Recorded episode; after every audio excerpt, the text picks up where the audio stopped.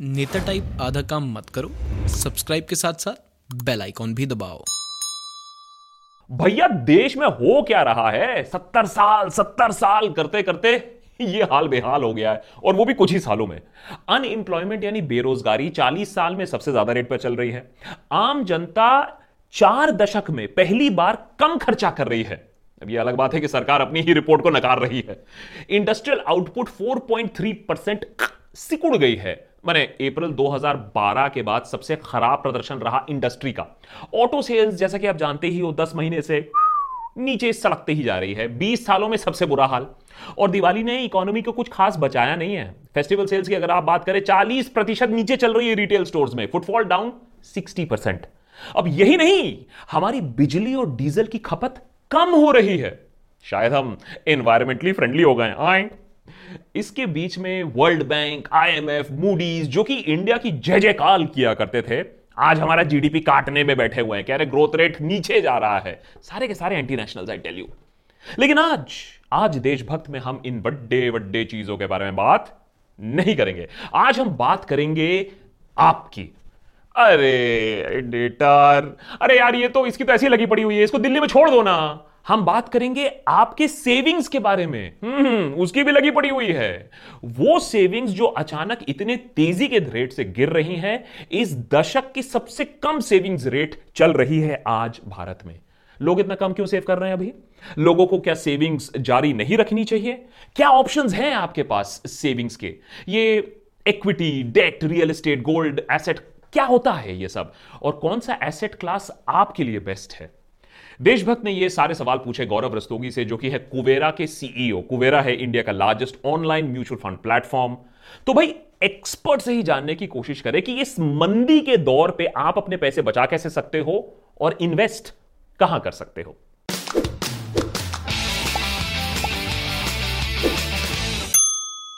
Economic downturn है या नहीं है, इसको लेकर तो सरकार अभी भी यस नो मे बी करती रहती है, लेकिन ऑफ़ कोर्स एक्शन तो बहुत सारे लिए गए हैं एडमिशन शायद ना हो लेकिन इस सब के बीच में आप क्या करोगे? इस सब के बीच में आपकी क्या स्ट्रेटेजी है? इतने सारे सवाल आते, आते रहते हैं।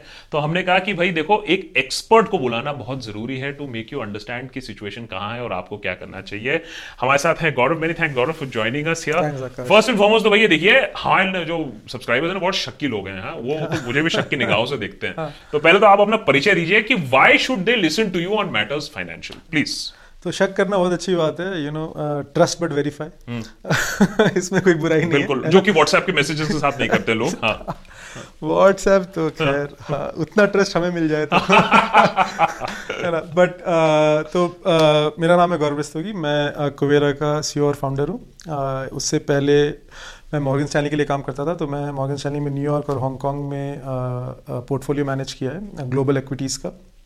और 2016 को मैंने और नीलब और मयंक जो हमारे सी टी और सी हैं हम हम्म। तीनों ने मिलके कुवेरा शुरू की जो कि इंडिया की पहली एकदम completely free direct plan platform investment platform है। ठीक है। शक कम होगा इससे। बिल्कुल होगा और वो तो खैर क्योंकि इतने सारे सवाल हैं तो उनका भी जवाब आता रहेगा। तो ये जो इन्वेस्टिंग की जो स्टोरी है इंडिया में ट्रेडिशनली कहा जाता था कि you know we are not very active investors घर पे सोना होर्डिंग बहुत ज़्यादा होता था इन्वेस्टिंग कम होता था। उसको एज अ रीज़न देखा जाता था कि इंडिया में कैपिटल की शॉर्टेज इसलिए है। वो स्टोरी कैसे चेंज हुई है ओवर द ईयर्स और वो स्टोरी अब ग्रो कर रही है या इन्वेस्टर अब इन द करंट सिचुएशन वो थोड़ा सा फिर से डर रहा है और पैसे इन्वेस्ट नहीं कर रहा है? तो दोनों दोनों दोनों चीज़ें हो रही हैं, जैसा आप, जैसे आप कह रहे हो कि ट्रेडिशनली देखा जाए तो इंडिया में था इन्वेस्टिंग करनी है तो आप रियल एस्टेट में करोगे, आप गोल्ड में करोगे। Gold hmm. का तो एक बहुत ही खास रिश्ता रहा है इंडिया में राइट शादियों में हो गया त्योहारों में हो गया। कुछ नहीं कुछ हुआ तो गोल्ड ऐसे ही लोग सोचते थे कि यार ये कोई नहीं लेके जा सकता। गवर्नमेंट कुछ भी कर ले इकोनॉमी में कुछ भी हो जाए ये जो है ये हमेशा इसकी वैल्यू रहेगी हमेशा इसकी कीमत रहेगी हमेशा इसकी कीमत बढ़ती रहेगी जो कि काफ़ी हद तक सच भी है। हम्म। तो वो आ, वो नाता चलता रहा। एक्विटी और ये म्यूचुअल फंड्स इन्वेस्टिंग का कल्चर कम था। बहुत कम था क्योंकि ऑल्सो कि ये रियल एस्टेट के रिटर्न अच्छे थे। गोल्ड हाँ। के रिटर्न अच्छे थे। तो लोगों ने कभी इस बारे में नहीं सोचा कि और क्या क्या तरीके हैं इन्वेस्ट करने के। दूसरा ये भी था कि इंडिया का जो मार्केट था उस वक्त काफ़ी छोटा था। और जब मार्केट डेवलपमेंट चल रहा था तो काफ़ी अर्ली स्टेजेस ऑफ़ मार्केट में कुछ बड़े स्कैम हो गए। हम्म। हर्षद मेहता हर्षद मेहता। है ना? 93 92 ऐसे। तो आ, तो उससे क्या होता है कि एक लोगों में वो डर भी बैठ गया पैसा वापस आएगा कि नहीं आएगा। यू नो ये बात तो वो एक एक कहावत होती है कि return of money is always more important than return on money on money पैसा वापस मिले फिर सोचेंगे कमा ठीक है। तो आ, कुछ ऐसी चीज़ें हुई इंडिया में जिसके कारण कि एक्विटी उस लेवल पे टेक ऑफ़ नहीं कर पाई। आ, अभी जब रियल एस्टेट में थोड़ा स्लो डाउन आया है और 2000 आ, कह लीजिए आप 2012 2013 के बाद गोल्ड के रिटर्न्स भी काफ़ी फ्लैट से ही रहे हैं। हम्म, तब अब लोगों ने ये पकड़ना शुरू किया कि यार ये भी एक एसेट क्लास है। तो काफ़ी लर्निंग चाहिए, काफ़ी एजुकेशन चाहिए इसको बड़ा करने में? अभी भी मैं ये सवाल इसलिए पूछ रहा हूँ एजुकेशन आपने बोला ना so that that rang a bell in my mind is because अगर फैमिली में आप अगर अभी भी बात करो एक ट्रेडिशनल इंडियन फैमिली में तो वो अभी भी बोलेंगे, नहीं नहीं रियल एस्टेट ही है लॉन्ग टर्म है. आप क्या डंके की चोट पे कह सकते हैं, कोई म्यूचुअल फंड या इक्विटी इन्वेस्टर या कोई एक्सपर्ट ऐसा बोल सकता है कि डंके की चोट पे in today's India in the foreseeable future equities and mutual fund will give more returns than gold and real estate? या अभी भी these are not very certain terms. Not very certain मतलब कोई डंके की चोट पे बोल रहा है तो पता नहीं किस बेसिस पे बोल रहा है लेकिन हर एसेट क्लास का जैसे मान लीजिए रियल एस्टेट हुआ गोल्ड हुआ इक्विटी हुआ हर एक की कैरेक्टरिस्टिक्स होता है हर एक का हर एक के कुछ फीचर्स होते हैं हर एक का एक इंपॉर्टेंस होती है आपके पोर्टफोलियो में एक ज़रूरत होती है कि आप उसको क्यों रखो अपने पोर्टफोलियो में। तो जैसे जिसको डाइवर्सिफिकेशन कहते हैं तो जैसे आपकी डिफरेंट एसेट क्लासेज हैं तो अगर आप रियल एस्टेट को देख लो तो रियल एस्टेट इज़ हमारा ये मानना है और ये डेटा भी शो करता है कि इंटर जनरेशनल एसेट है रियल एसेट रियल एस्टेट का फ़ायदा कौन उठाएगा? आपकी लाइफ टाइम में आपको मिलेगा कि नहीं मिलेगा? कोई गारंटी नहीं है। लेकिन लेकिन आदमी तो उसी लालच से सोचता है ना कि मैं पाँच दस साल में बेच दूँगा। लालच में सोचता है पर पाँच दस साल के लिए रियल एस्टेट अच्छा इन्वेस्टमेंट नहीं है और ये अब शायद लोगों को पता लगने लगा है फ्यू वेरी लकी पीपल लेकिन ये बात भी सच है कि कोई कभी ये नहीं कहता कि यार मेरे दादाजी इतनी प्रॉपर्टी बना के चले गए थे क्यों चले गए?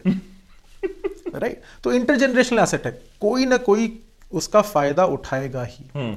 और रियल एस्टेट का दूसरा फ़ायदा कहीं जाता नहीं है। क्योंकि जा ही नहीं सकता। रियल एस्टेट है ना? जहाँ है वहीं रहेगा। अगर बन- का ही रहेगा। अगर बन गया तो। अगर हाँ। वो एग्जैक्टली एग्जैक्टली राइट तो तो ये हुआ रियल एस्टेट तो अगर आप पाँच दस साल का सोच रहे हो तो रियल एस्टेट दूसरा है गोल्ड गोल्ड का इंडिया में कुछ फ़ायदे हैं गोल्ड इन्वेस्ट करने के इंडिया में जो कि इस बात से आते हैं नॉट बिकॉज़ कि हमें गोल्ड कितना पता है। हमें गोल्ड बहुत पसंद है। अच्छी बात है गोल्ड पहनना बहुत पसंद है लेडीज़ को। अच्छी बात है उनको खुशी मिलती है। खुशी में कोई बुराई नहीं है। लेकिन गोल्ड हमेशा यूएसडी में प्राइस होता है यूएस डॉलर में। Okay okay. तो अगर आईएनआर डिप्रिशिएट होता है जो कि हिस्टोरिकली आईएनआर चार पाँच परसेंट पर साल डिप्रिशिएट होता है। करेक्ट ट्रेंड तो यही दिखा रहा है कि होता रहेगा। रहेगा क्योंकि अगर हमें इंपोर्ट एक्सपोर्ट कॉम्पिटेटिवनेस चाहिए अगर हम चाहते हैं कि हमारा माल ज़्यादा बिके बाहर तो सस्ती लेबर सस्ता प्राइसिंग वही जो चाइना ने किया है, वो हम करने की कोशिश कर रहे हैं और करना भी चाहिए मतलब अगर सक्सीड कर जाते हैं इसमें तो हमारे लिए तो ये गेम चेंजर है ना तो ठीक है। तो गोल्ड का वो हो जाता है कि तो गोल्ड में आपको उसका फ़ायदा मिलता है। ठीक है। गोल्ड हमेशा यूएसडी में प्राइस होता है तो आपको उसका आईएनआर का फ़ायदा मिल जाता है। तो गोल्ड को आप सोच सकते हो कि अगर आपका इक्विटी मार्केट खराब कर रहा है तो गोल्ड आपको हेल्प करेगा उस वक्त। तो ये गोल्ड की वैल्यू हो गई आपके पोर्टफोलियो में क्या है। इक्विटी जब आते हैं म्यूचुअल फंड्स में जब हम आते हैं तो म्यूचुअल फंड्स का है कि यार चलो जिस तरह से आपके देश ग्रो कर रहा है it's a bet on that you are betting on the collective industriousness of the entire country पूरे देश पे आपका एक तरह से ये बेट है। अगर आप एक डाइवर्सिफाइड म्यूचुअल फंड में इन्वेस्ट करते हो कि भाई देश ग्रो करेगा मार्केट ग्रो करेगा स्टॉक मार्केट ग्रो करेगा और मैं उसका भागीदार बनूँगा। हम्म, क्योंकि आप एंड में कर क्या रहे हो? म्यूचुअल फंड में हो क्या रहा है? आप जो कंपनियों के शेयर्स खरीद रहे हो मतलब आप उस कंपनी की ग्रोथ के भागीदार बन रहे हो। तो मैं डायरेक्टली खरीद लेता हूँ। डायरेक्टली भी आप खरीद सकते हो। डायरेक्टली भी खरीद सकते हो लेकिन एक शेयर कैसा करेगा ये जानना बहुत डिफ़िकल्ट है उसको टाइम करना बहुत मुश्किल है। तो 1983 में आपने विप्रो खरीदा तो आप रिटायर कर सकते हो। 98 2000 में आपने अगर सत्यम खरीदा तो काम करते रहो भर है ना? तो अगर आप कोई एडवाइजर और ये सिर्फ़ हम नहीं कोई भी एडवाइजर कोई आपको कभी ये नहीं बोलेगा कि पाँच इक्विटी शेयर खरीद लो बस और खुश रहो। वो भी आपको यही बोलेगा कि यार कम से कम बीस पच्चीस इक्विटी तो खरीदो। अगर आपको इतनी इक्विटी खरीदनी है तो म्यूचुअल फंड में आपको एक बना बनाया पैकेज मिल रहा है जिसमें पच्चीस भी हो सकती है पचास भी हो सकती है सौ भी हो सकती हैं। तो यही डिफरेंस है। क्या आप रोज के तीन घंटे स्पेंड करना चाहते हो अपनी लाइफ के? ये डिसाइड करने में कि कौन सा खरीदूं कौन सा बेचूं। या आप वही तीन घंटे अपने डे जॉब में बेस्ट बनने में खर्च करना चाहते हैं। कमाई किससे आपकी बढ़ेगी? आप अपने डे जॉब में बेस्ट बनिए। आप ज़्यादा कमाओगे ज़्यादा सेव करोगे ज़्यादा इन्वेस्ट करोगे ज़्यादा रईस रिटायर करोगे। पैसा पहले कमाना पड़ता है। फिर earning comes before saving and investing Okay, so real estate we understood intergenerational asset gold now obviously gold में एक जो सवाल था इज़ दैट मैं गोल्ड में इन्वेस्ट कैसे करूँ? बिकॉज़ बहुत सारे लोग, मैंने जब हमने रिसेंटली एक और कॉन्वर्सेशन भी किया था, यही पूछ रहे थे वो, कि what is the best way of investing in gold कि ज्वेलरी खरीद रहे is that the way to invest in gold तो सी ज्वेलरी को इन्वेस्टमेंट नहीं मानना चाहिए। आ, आप ज्वेलरी इज़ कंजम्पशन आप गाड़ी खरीदते हैं आप ज्वेलरी खरीदते हैं डिफरेंस है कि गाड़ी डिप्रिशिएट होती है ज्वेलरी अप्रिशिएट हो सकती है लेकिन आप ज्वेलरी इस सोच में मत खरीदिए कि अप्रिशिएट होगी। मतलब आपको पहनने की खुशी मिलती है आदमी को और आ, बहुत अच्छा यूज़ केस है वो बाय द वे आपको कुछ पहन के खुशी मिलती है तो इसमें शर्माने की अच्छी बात है राइट तो but only for investment then what should we do and what are my options अगर आपको सिर्फ़ इन्वेस्टमेंट के लिए सोचना है तो आपके पास ले दे के मोटा मोटी चार ऑप्शन है। एक तो आप फ़िज़िकल गोल्ड खरीद लो गोल्ड के ब्रिक्स आते हैं।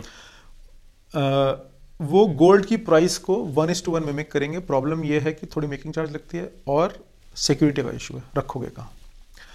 दूसरे लेवल पे आते हो कि आप गोल्ड के म्यूचुअल फंड ईटीएफ खरीद सकते हो। उसमें प्रॉब्लम ये आती है कि उनके रिटर्न्स जो होते हैं वो एक सवा परसेंट से लैग करेंगे गोल्ड के फ़िज़िकल रिटर्न से राइट बिकॉज़ उनके अपने कॉस्ट होते हैं जो उनको हर साल बेयर करने होते हैं।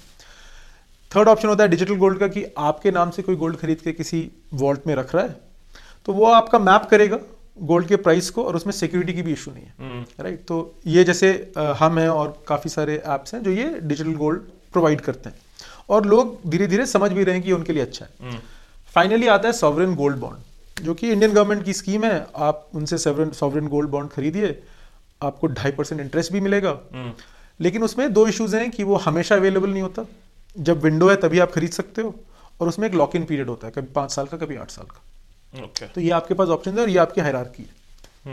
इंटरेस्टिंग इंटरेस्टिंग चलिए so that's interesting then equity में आपने ये तो समझा दिया कि वाई वी शुड मैंने दैट बीस शेयर अगर आप खुद ही खरीदो तो म्यूचुअल फंड खरीदेगा। बट म्यूचुअल फंड कैसे खरीदता है ये तो जरा एक्सप्लेन करिए क्योंकि बहुत लोगों को ये क्लैरिटी नहीं है कि उनका पैसा जो जा रहा है आपका जो म्यूचुअल फंड हैंडलर है बहुत बार ये भी बोला जाता है कि वो तो अपना देखते हैं वो तुम्हारा क्यों देखेंगे? How does that work how does a mutual fund company ensure कि नहीं मैक्सिमम रिटर्न होगा आपको ही जाएगा? तो बहुत सारे चेक्स एंड बैलेंसेस होते हैं। तो वो कॉन्फ्लिक्ट नहीं होता है। जो पोर्टफोलियो मैनेजर होता है वो अपने पर्सनल अकाउंट में बहुत सारे वो शेयर्स खरीद ही नहीं सकते जो उनके पोर्टफोलियो में होते हैं। हम्म। तो जो फंड मैनेजर है उसका बेसिकली एडवांटेज क्या है कि यार उनका ये डे जॉब है वो पूरे दिन मार्केट देख रहे हैं राइट अगर आपको लगता है कि नहीं यार मुझे फंड मैनेजर पे नहीं मैं तो सिर्फ़ इंडेक्स पे इन्वेस्ट करके खुश हूँ राइट तो हम जनरली इंडेक्स प्रमोट करते हैं। हमने हिस्टोरिकली ऐसा कुछ देखा नहीं है कि फंड मैनेजर्स के थ्रू इन्वेस्ट करने में आपको ज़्यादा रिटर्न मिलेंगे। हम्म। तो इंडेक्स में क्या है कि यार ये बना बना इंडेक्स होता है। B S C Sensex N S C Nifty बना हम्म। बना इंडेक्स होता है। हम्म। तो आपका म्यूचुअल फंड वही पचास स्टॉक या वही सौ स्टॉक होल्ड करेगा। तो उसमें इमोशंस और उसमें कॉन्फ्लिक्ट ऑफ़ इंटरेस्ट आ ही नहीं सकता। हाँ, ना इमोशन है ना कॉन्फ्लिक्ट ऑफ़ इंटरेस्ट है। वो एक प्योर आप जिस चीज़ पे बेट कर रहे हो ना वो आपकी इंडिया ग्रोथ स्टोरी है। इंडिया ग्रोथ स्टोरी चली स्टॉक हम्म। मार्केट बढ़ेगा इंडेक्स बढ़ेगा। नहीं चली तो नहीं चली। So personally you would you would vouch for that you would like to support that हम हमने हमेशा से हम इंडेक्स फंड हाँ 2017 से जब से हमने जब से हम गोल बेस्ड एडवाइजरी हमने शुरू की हम जो फंड्स एडवाइस करते हैं उसमें से दो फंड्स इंडेक्स फंड्स ही होते हैं और वो करीब साठ percent of our equity portfolio index funds में जाता है। So real estate gold equity then debt मुझे आज तक ऑनेस्टली मैं बता रहा हूँ और मैं तो सोचता हूँ कि मैं थोड़ा बहुत लगाता भी हूँ शेयर्स में बट मुझे नहीं समझ में आता है डेट सो हम्म। so, अगर फोर्थ एसेट क्लास डेट है तो वो क्या है और क्यों मैं इन्वेस्ट करूँ? दो तरीके हैं सोचने के। एक तो है आपने इक्विटी में थोड़ा पैसा लगाया बाकी आपका बैंक अकाउंट में पड़ा है। बैंक अकाउंट से अच्छा डेट में पड़ा है।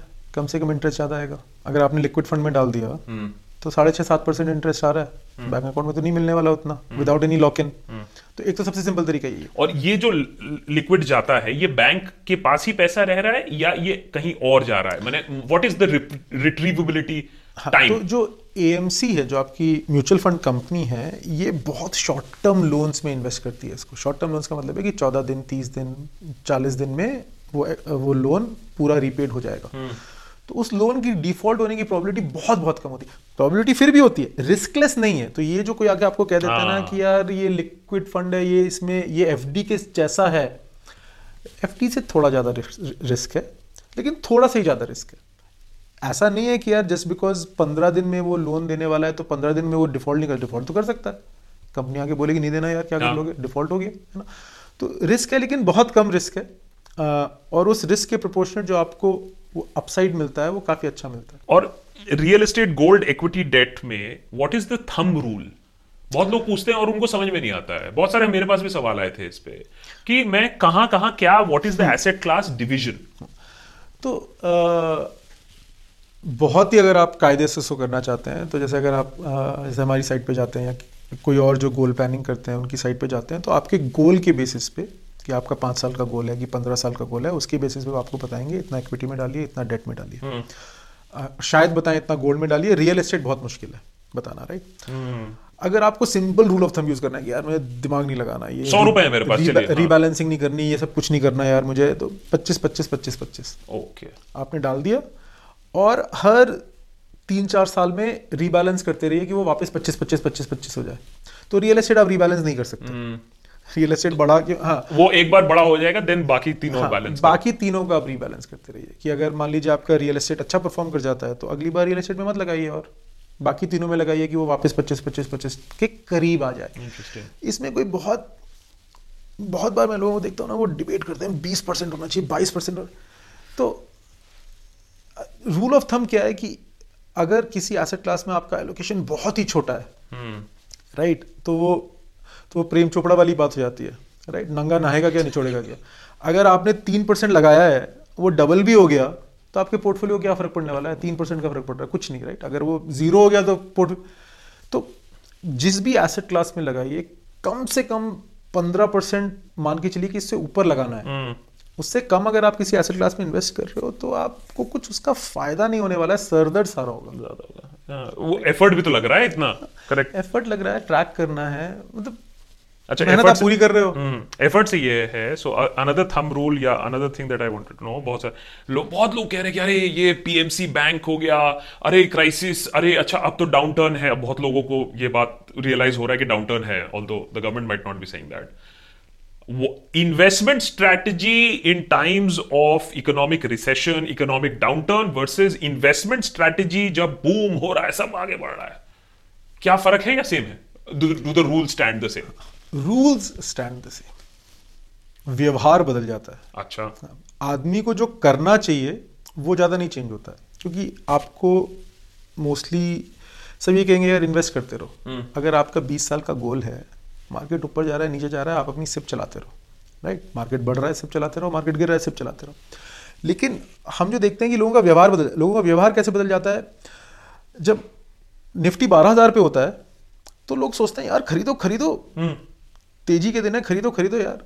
निफ वही निफ्टी जब साढ़े दस हज़ार का हो जाता है क्या सिप बंद कर दें क्या इन्वेस्टमेंट कम कर दें तो अब सोचने की बात यह है कि बारह हज़ार में आप खरीदार थे साढ़े दस हज़ार में आप क्यों खरीदार नहीं हो? तो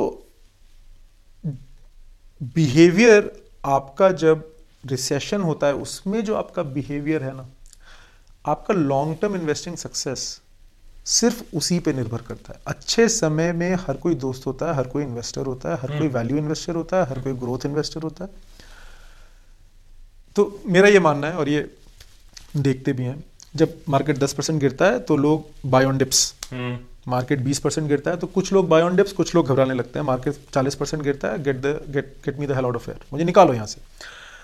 40 परसेंट जब गिरता है उस पर जो इन्वेस्ट करता है जैसे आपने खुद किया था टू थाउज़ेंड एट में राइट वो आपकी इन्वेस्टमेंट सक्सेस स्टोरी को डिफाइन करेगा कि उस वक्त आपने खरीदा था या बेचा था। और अगर ये सब बहुत कॉम्प्लिकेटेड है, क्योंकि ये है, अगर आप इसके बारे में सोचने लगोगे ना, जब मार्केट रैली करता है, खुशी मिलती है, खुशी में आदमी रिस्क लेता है। जब मार्केट गिर रहा होता है, डर लगता है। डर में आदमी रिस्क कम करता है।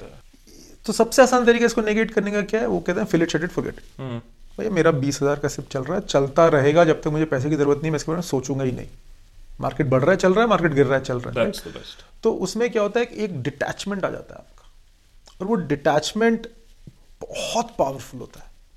वो अगर आप डेली ट्रैक करोगे तो आपको डर लगेगा यार ह्यूमन है। क्योंकि होगा क्या जब मार्केट 40 परसेंट गिरेगा टीवी पे कोई नहीं होगा जो कहेगा कि यार खरीद लो खरीद लो। सेल लगी है खरीद लो। हर कोई क्या बोलेंगे? 30 परसेंट और गिर सकता है 20 परसेंट और गिर सकता है। ये तो 2008 हो जाएगा ये तो 2000 हो जाएगा ये तो यू नो पूरा का पूरा इंडियन मार्केट बंद हो जाए और जब वही मार्केट 12000 पे होगा अरे अगले साल तो 20000 जाएगा। हाँ। तो अच्छा ये ये ये ये जो अभी time of doom and gloom जो आपने बताया ये इंटरेस्टिंग है कि वैसे तो हम सेल की तरफ़ हमेशा भागते हैं मार्केट में जैसे हमें सेल दिख जाता है भागते हैं लेकिन अगर स्टॉक मार्केट में सेल दिखता है तो हम नहीं भागते हैं। क्योंकि वो लॉस अपना होता है ना दर्द अपना होता है। दर्द होता है। लेकिन लेकिन गिवन द करंट सिचुएशन अभी आपको क्या लग रहा है? अभी जो टाइम है हमारी लॉन्ग टर्म ग्रोथ स्टोरी अभी भी इंटैक्ट है? लोगों को डरना चाहिए लोगों को थोड़ा सा अलर्ट रहना चाहिए? अभी आपको क्या लग रहा है? मार्केट का सिचुएशन देख के इकोनॉमी का सिचुएशन देख तो लॉन्ग टर्म स्टोरी इंटैक्ट है। अ, किस स्पीड से ग्रो करेंगे? जो कि हमारे लिए अभी बहुत इंपॉर्टेंट है और वो अगले पाँच छः साल में जो है वो बहुत ही क्रिटिकल टाइम होने वाला है। इससे सिंपल सा रीजन है। अभी हमारा जीडी पर जीडीपी पर कैपिटा काफ़ी कम है। अगर हम इस बेस से तेरह चौदह परसेंट पे नहीं ग्रो कर सकते तो जब हम एक बड़ी इकोनॉमी बन जाएँगे तब उस स्पेस पे ग्रो करना और भी ज़्यादा मुश्किल होगा। तो अभी सी बेस इफ़ेक्ट बोलते हैं इसको। Okay. बेस इफ़ेक्ट सिंपली है कि यार जैसे छोटी कंपनी होती है ना उनके ग्रोथ रेट हाई क्यों होते हैं? बेस छोटा है यार यू नो एक टाइम था हमारा हर महीने एसेट अंडर डबल हो जाता था। अब नहीं हो पाता है। राइट आप किसी बहुत बड़े एएमसी के पास जाओगे वो बोलेगा यार मेरा दस साल में डबल हो जाए मैं तो खुशी से झूम उठूँगा। राइट सो so, अभी हम जिस स्टेज पे हैं हमारी जीडीपी पर कैपिटा अगर एज एन इकोनॉमी आप देखोगे तो हम थर्ड लार्जेस्ट हैं। पर जीडीपी पर कैपिटा हमारी जो पॉपुलेशन है और हम जितना कर सकते हैं उसके बेसिस पे देखोगे जीडीपी पर कैपिटा के बेसिस पे देखोगे तो हम काफ़ी एक छोटी इकोनॉमी माने जाएँगे। Correct like for example France Vivek was explaining to me कि एक एक फ्रेंच सिटीजन की अर्निंग पर कैपिटा हमसे 20 गुना ज़्यादा है। लेकिन हम बोलेंगे हाँ। हम बोलेंगे हम तो कम्पीट कर रहे हैं। लेकिन उन तो अगर हम अभी उस स्पीड से नहीं ग्रो करेंगे तो हमारा सिटीजन वो फ्रेंच सिटीजन कब बनेगा कैसे बनेगा? क्वालिटी ऑफ़ लाइफ जो है वो ग्लोबली होमोजेनाइज कर रही है। सामान इंपोर्ट एक्सपोर्ट ये जो जो फ्री ट्रेड जो ग्लोबल ट्रेड है उसमें क्या हो रहा है कि सारी इकोनॉमीज होमोजेनाइज कर रही है और ये कुछ कुछ दिखता भी है। बॉम्बे का रियल एस्टेट हाँ। कुछ सिंगापुर हांगकॉन्ग न्यूयॉर्क से कम नहीं है। Right right? दिल्ली में भी कुछ कुछ एरियाज़ राइट सो अब इसमें बहुत ज़रूरी ये ज़रूरी मतलब ये कहना कि हम इंडिया में सबसे तेज ग्रो कर रहे हैं इंपॉर्टेंट है। लोगों में ये बिलीफ आना चाहिए कि हम कर सकते हैं लोगों में ये ये लोगों को ये दिखना चाहिए कि हम ये कर रहे हैं राइट पर लोगों के साथ में ये भी सोचना चाहिए कि क्या ये इनफ है?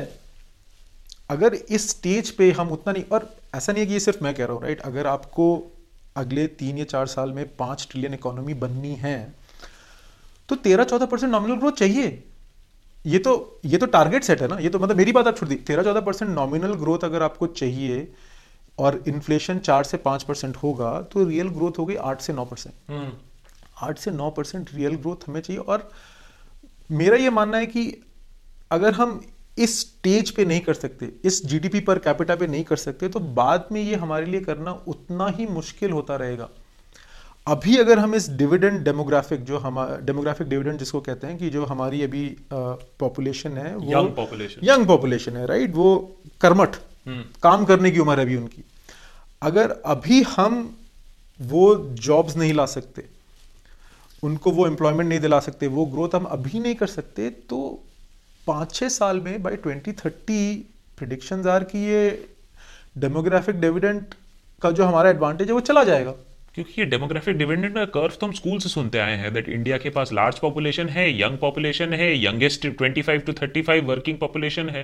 तो हम उसको अभी तक यूज़ नहीं कर पाए हैं और इसका एक बड़ा फैक्ट, फैक्टर आता है कोशिश हुई थी मेक इन इंडिया के बारे में। सो सो ये demographic dividend the government was aware the government tried make in India तो फिर you have been watching you have been watching internationally you have been watching China you been watching Bangladesh you been watching other तो कहाँ कहाँ वे did we कहाँ गलती हुई? सो so, मतलब गलती हुई uh, से ज़्यादा इंपॉर्टेंट मुझे लगता है कि वो पेस बहुत स्लो है। hmm. तो हो रहे हैं अच्छी खबर आती है। यू नो जाओमी ने असेंबल करने फ़ोन शुरू कर दिए दस फैक्ट्रीज खड़ी कर दी एप्पल ने असेंबल करना शुरू कर दिया। पर वो खबरें जिस स्पीड से आनी चाहिए मुझे लगता है कि यार हर दिन एक न्यूज़ आर्टिकल आना चाहिए हर दिन एक न्यूज़ आर्टिकल आना चाहिए कि इस कंपनी ने एक बिलियन डॉलर की फैक्ट्री इस कंपनी हम्म। ने चार बिलियन डॉलर की एक फैक्ट्री टेस्ला जाके चाइना में जबकि चाइना यूएस का ट्रेड स्पैट चल रहा है टेस्ला जाके चाइना में उन्होंने एक गीगा बिट फैक्ट्री खड़ी कर दी और ऑपरेशनल भी हो गई इंडिया हम्म। में क्यों नहीं हो तो हो रहा है कि यार बाकी साउथ ईस्ट एशियन कंट्रीज़ जो हैं they are equally industrious Bangladesh वो वो भी फाइट मार रहे हैं ना यार। वियतनामीज है वो भी बोल रहे हैं कि नहीं हमें चाहिए ये पैसा। हम्म। तो ऐसा नहीं है कि यार हम ही एक ऑल्टरनेटिव थे या ऑल्टरनेटिव हैं। तो जो पैसा लगा रहा है वो सोचता है कि यार ठीक है ये चार पाँच कंट्रीज़ हैं ट्राई करके देखता हूँ। जहाँ पे मुझे सबसे आसानी से मिल जाए। लैंड मिल जाए और मतलब ये ना ये वो ये बात हो जाती है। ठीक है कॉर्पोरेट टैक्स आप कम करते हो बहुत अच्छी बात है। कॉर्पोरेट टैक्स आप कम करते हो इससे ग्रोथ को इंपेटस मिलेगा डेफिनेटली मिलेगा राइट लेकिन उसको टर्बो चार्ज करने के लिए उसकी पूरी बेनिफिट के लिए ये होना चाहिए कि कंपनियाँ आके आपको बोलें कि यार यू नो इंडिया मैंने प्रोजेक्ट के बारे में सोचा और एक साल में मेरा इम्प्लीमेंटेशन हो गया और फैक्ट्री खड़ी थी और बनने लगा सब कुछ। तो वो इम्प्लीमेंटेशन हो रहा है कि नहीं हो रहा है? एटलीस्ट सी हम अगेन जो देखते हैं उसके हिसाब से हमें डेटा मिलता है राइट तो वो सक्सेस स्टोरीज उतनी दिखती नहीं, नहीं। उतनी दिखनी चाहिए उनको उतना ही प्रमोट भी करना चाहिए। तो क्या अभी हमारे पास टाइम है? हमारे पास टाइम है। ऐसा नहीं है कि सब कुछ खत्म हो गया है कि अब अब तो कुछ नहीं कर सकते। हमारे पास टाइम है लेकिन वो टाइम गुजर रहा है यार। मतलब you know the clock is ticking the clock is ticking अच्छा ये ये ये हम देखते हैं। इंडिया में कहते हैं नहीं नहीं बट देखो ना हमारे rich are becoming richer Ambanis और और आपका अदानीज एक्सेट्रा एक्सेट्रा मुझे कहीं कहीं लगता है please correct me if I am wrong मुझे लगता है कि कहीं ना कहीं ऐसा तो नहीं कि सरकार सोच रही है जो बड़े पूंजीपति हैं इंडस्ट्रियलिस्ट हैं, ये हमारे इकोनॉमी को फाइव ट्रिलियन की तरफ़ ले जाएँगे। इज़ दैट सो या फिर it will be people like you who coming back from abroad setting up businesses and then small businesses medium scale businesses new ideas businesses फिर हम बनेंगे फाइव ट्रिलियन डॉलर इकोनॉमी कैसे बनेंगे? दोनों चाहिए। और दोनों चाहिए और दोनों आपको फुल सिलेंडर पे चाहिए। अगर आप सोचो कि जो वेस्टेड इंटरेस्ट है मैं उनको वेस्टेड इंटरेस्ट इसलिए बोल रहा हूँ कि जो and, and, मैं इसको मतलब गलत तरीके से नहीं बोल रहा हूँ। कोई भी कंपनी जब बहुत बड़ी हो जाती है उसके वेस्टेड इंटरेस्ट होते हैं। हम्म। वो लॉबिंग करती हैं। हम्म। सिर्फ़ इंडिया खासती है इसमें। यूके में यूएस में यूएस में तो है इंडस्ट्री है पूरा लॉबिंग तो जो वेस्टेड इंटरेस्ट अगर आप सोचो कि वो उनका सबसे मेन फोकस रहता है कि अपने हित पे करो। बड़े को क्या है और बड़ा बनना है। हम्म। छोटे को भी वही है छोटे को है कि मुझे बड़ा बनना है बड़े को है कि और बड़ा बनना है राइट जो बड़ी कंपनीज़ हैं उनका एक इंसेंटिव ये रहता है चाहे कि चाहे वो ये एक्सप्रेसिवली बोले या नहीं बोले उनका एक इंसेंटिव ये रहता है कि कोई अपस्टार्ट आके हिला ना दे। करेक्ट और जब तक कोई अपस्टार्ट आके पूरा इकोसिस्टम नहीं बदलेगा तब तक वो नया वेल्थ और वो डिस्ट्रीब्यूशन ऑफ़ वेल्थ होगा ही नहीं। आएगा नहीं।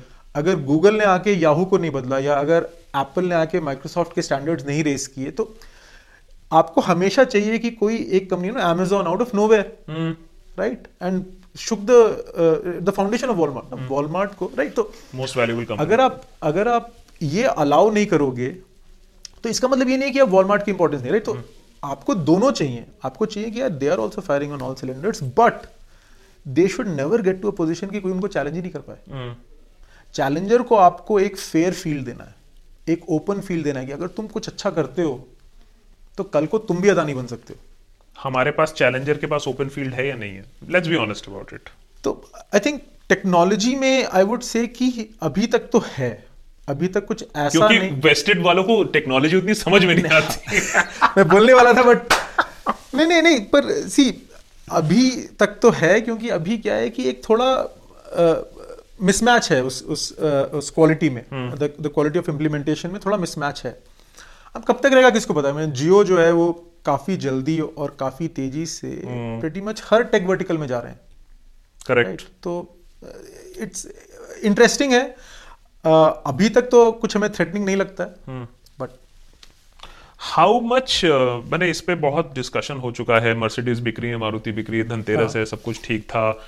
स्लो डाउन है नहीं। You you you are involve in this आपका इनफ्लो आपका business will depend whether India is slowing down whether investments are slowing down लोग पैसा खींच रहे हैं नहीं खींच रहे हैं। आपको क्या लगता है अभी थोड़ा सा वरिंग स्टेट है कि नहीं है as far as the slow down is concern what is your तो जो डेटा आया है पिछले तीन चार महीने में राइट right, उससे तो लगता है कि थोड़ा स्लो डाउन हो रहा है राइट right? अब फेस्टिवल सीज़न आया। तो काफ़ी सामान बिका अमेजोन पे बिका फ्लिपकार्ट पे बिका क्रोमा पे बिका और जैसे आपने कहा मर्सिडीज ने छः सौ गाड़ियाँ 600 गाड़ियाँ बिकी। एक दिन में है ना? सस्ती भी नहीं होती। तो तो आ, तो क्वेश्चन ये है कि ये ग्रीन शूट्स हैं? या ये लोगों ने अपना ये जानते हुए कि भाई डील आने वाली है उन्होंने अपना परचेज पोस्टपोन कर दिया। यार मुझे खरीदना है अगस्त में लेकिन मुझे पता है यार अक्टूबर में दिवाली में आएगी आएगी सेल तो मैं दिवाली में खरीद हूँ। तो अगर आप चाइना का एग्ज़ाम्पल देखो तो चाइना में एक नवंबर 11 सेल होती है राइट The- सिंगल्स डे हाँ singles day singles day sale जो अलीबाबा ने शुरू किया था now it's like one of the highest single sale day globally globally right तो bigger than Black Friday by multiple ना ब्लैक फ्राइडे जो US में होता है उससे मल्टीपल टाइम तो वहाँ ये यहाँ वहाँ पे ये देखा गया है कि थोड़ा लोग अपना परचेजेस को मूव करते हैं just to take advantage of this discount लेकिन फिर वो then it falls then it falls because आपका वो स्टेडी स्टेट नहीं है। आप दो महीने का डेफर कर लोगे। अगर आप आप Correct. जिसको अगस्त में गाड़ी खरीदनी है उसके लिए क्या बड़ी बात है? दो महीने रुक जाएगा। ये जिसको जनवरी में खरीदनी थी वो थोड़ी बोलेगा नहीं मैं तो अब नौ महीने वेट करूँगा जब डील आएगी तो खरीदूँगा। तो तो अभी आई थिंक जो अगले एक दो महीने का डेटा आएगा ना उससे ये बहुत क्लियर हो जाएगा कि ये स्ट्रक्चरल है। कि are these green shoots taking shape my if I have to guess है और if I have to make a call है मेरा कॉल रहेगा कि यार जो चाइना में हमने देखा है वो यही होगा। ये सब्सटीट्यूशन जो है ये सिर्फ़ सेल्स के कारण हुआ है। End season end season um, uh, given the fact that थोड़ा सा स्लो डाउन है गवर्नमेंट एटलीस्ट मान नहीं रही है एटलीस्ट एक्शन ले रही है लेकिन अभी भी हमें ये बोला जा रहा है ईज ऑफ़ बिज़नेस तो अभी भी है। A young entrepreneur yourself somebody who's running this whole company yourself what would your point be कि यार ये जो ईज ऑफ़ बिज़नेस है इसको और ईज कैसे करें? क्योंकि सरकार ease of business ease of business बोलते हैं अभी अभी विवेक कॉल के साथ इंटरव्यू में पता चला कि भैया ये तो सिर्फ़ दिल्ली और बॉम्बे में चीज़ें हैं लेते मापी हैं, मापी जाती है। ये कहाँ का डेटा है? इतना बड़ा देश है दो सिटीज़ को आप माप के बोल रहे हो आप और उसमें भी आप कैसे सिस्टम को गेम कर रहे हो कि हमने एक वेयर हाउस खड़ा कर दिया तो हम ईज ऑफ़ बिज़नेस में पाँच रैंक और बढ़ गए। हाउ इजी और difficult is it for a young entrepreneur to set up and run business in India मेरा एक्सपीरियंस है दैट इट्स नॉट ईजी तो पेपर वर्क अभी भी है। अ, बिना सीए के हम कुछ जीएसटी हमारा सी है thanks to him NJ Suresh हाँ। बैंगलोर में। अ, नहीं कर पाते राइट तो सी ए ज़रूरत है। अ, क्या क्या अगर आप कोई बोले आपको कि यार जैसे सिंगापुर में होता है सिंगल विंडो ऑनलाइन जाओ एक घंटे में आपकी कंपनी तैयार है वो आप इंडिया में कर सकते हो नहीं कर सकते हो। क्या वो इंडिया में होना चाहिए? एकदम होना चाहिए। हमारे पास सबसे बड़ा लेवर ये है कि हम टेक्नोलॉजी लीप फ्रॉक कर सकते हैं। हमें वो करने की ज़रूरत नहीं है जो और लोग कर रहे हैं। क्योंकि हम अगर हम अगर आप ज़ीरो से शुरू करते हो ना वही बात है कि इंडिया में हम सीधा मोबाइल में हमने लीप फ्रॉक किया। हाँ। राइट क्यों क्यों हम सबको लैंडलाइन दें? तो उस लेवल की ईज ऑफ़ बिज़नेस तो मुझे नहीं लगता अभी है। इम्प्रूव हो रही है। मुझे हमेशा ये लगता है और मुझे हमेशा ये दुख भी रहता है कि इम्प्रूवमेंट का जो पेस है ना वो बहुत स्लो है। तो क्या अगर जो तीन साल पहले था उससे बशर्ते अभी अगर कोई बोले कि क्या इजी हो गया? हाँ यार इजी हो गया है। तीन फॉर्म्स कब फ़ाइल करने पड़ते हैं? लेकिन अभी भी बीस फॉर्म्स है। समझ रहा हूँ मैं क्या कह रहा हूँ? करेक्ट पच्चीस की जगह आपने बीस कर दिया पच्चीस की जगह एक कर दो पच्चीस की जगह दो कर दो। तो वो जो टाइम लगता है ना इस ब्यूरोक्रेसी को मूव करने में या या ये ये जो मुझे मुझे पता नहीं कि यार ये कौन बनाता है ये रूल्स राइट ये कौन बनाता है ये laws, ये इसको जो टाइम लगता है ये उतना टाइम नहीं लगना चाहिए। Best practices are available globally उनको कॉपी करो ना सीधा अपना नया हर चीज़ इजाद करने की क्या ज़रूरत है? क्योंकि GST for example is also an example of एक अच्छा आइडिया था but then we went ahead and complicated this idea massively वो स्पेशल इंटरेस्ट आ जाती हैं वो लॉबिंग आ जाती है इस प्रोडक्ट में इतना ये कर दो उस प्रोडक्ट में वहाँ डिस्काउंट दे दो।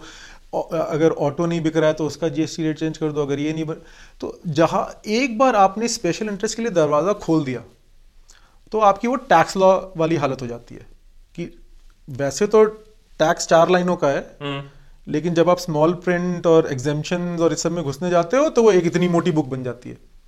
Okay and finally we all talk about education खैर, हमारे एजुकेशन सिस्टम की तो बात ही अलग है। मैं फाइनेंशियल अगर एजुकेशन की बात करूँ so what would you recommend folks to do clearly अगर आप कह रहे हो हमारी लॉन्ग टर्म ग्रोथ स्टोरी अभी भी इंटैक्ट है बिकॉज़ हमारी डेमोग्राफिक ऐसी हैं, हम हिस्ट्री के ऐसे एक पड़ाव में है, हम ऐसे बढ़ रहे हैं कि पॉलिटिक्स जैसा भी हो long term story interact how does one educate himself और herself to take benefit of this given the fact that financial literacy अभी कितनी है? आप पहले मुझे वो बताइए। And what are the solutions in that respect तो फाइनेंशियल लिटरेसी इंप्रूव हो रही है।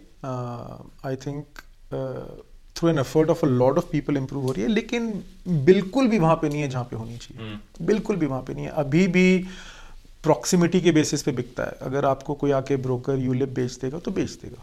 Right right? अभी भी कॉन्फ्लिक्ट काफ़ी स्ट्रांग है। इंश्योरेंस अभी भी बहुत इंश्योरेंस लिंक्ड इन्वेस्टमेंट प्लान्स बहुत बिकते हैं। Right right? तो क्या ये कहा जा सकता है कि हम फाइनेंशियल लिटरेसी पे वहाँ पहुँच गए हैं उस मिनिमम थ्रेशोल्ड पे पहुँच गए हैं कि अब आगे? बिल्कुल भी नहीं। आ, हम हैं और भी कॉम्पिटिटर्स हैं। पूरी की पूरी इंडस्ट्री है। अब तो एम्फी ने भी बहुत ओपनली प्रमोट करना शुरू किया म्यूचुअल फंड्स को। तो वो एक चल रहा है कि यार इन्वेस्ट करो इन्वेस्ट करो लेकिन अभी भी मुझे लगता है ना कि द रियल टेस्ट जो असली टेस्ट है कि फाइनेंशियल लिटरेसी है कि नहीं है ना वो हमेशा डाउन टर्न में आता है। तो मुझसे कोई आगे बोलता है कि यार देखो अ, हर महीने 8,200 करोड़ की सिप चल रही है मंथ ऑन मंथ फ्लैट है प्लेटो कर गया है पर गिर नहीं रही है अच्छी बात है। डेफिनेटली अच्छी बात है। इसमें कोई बुराई नहीं है। रिटेल इन्वेस्टर्स अभी एम्फी का डेटा आया retail investors about 40 percent of assets को दो साल से ऊपर तक होल्ड करते हैं।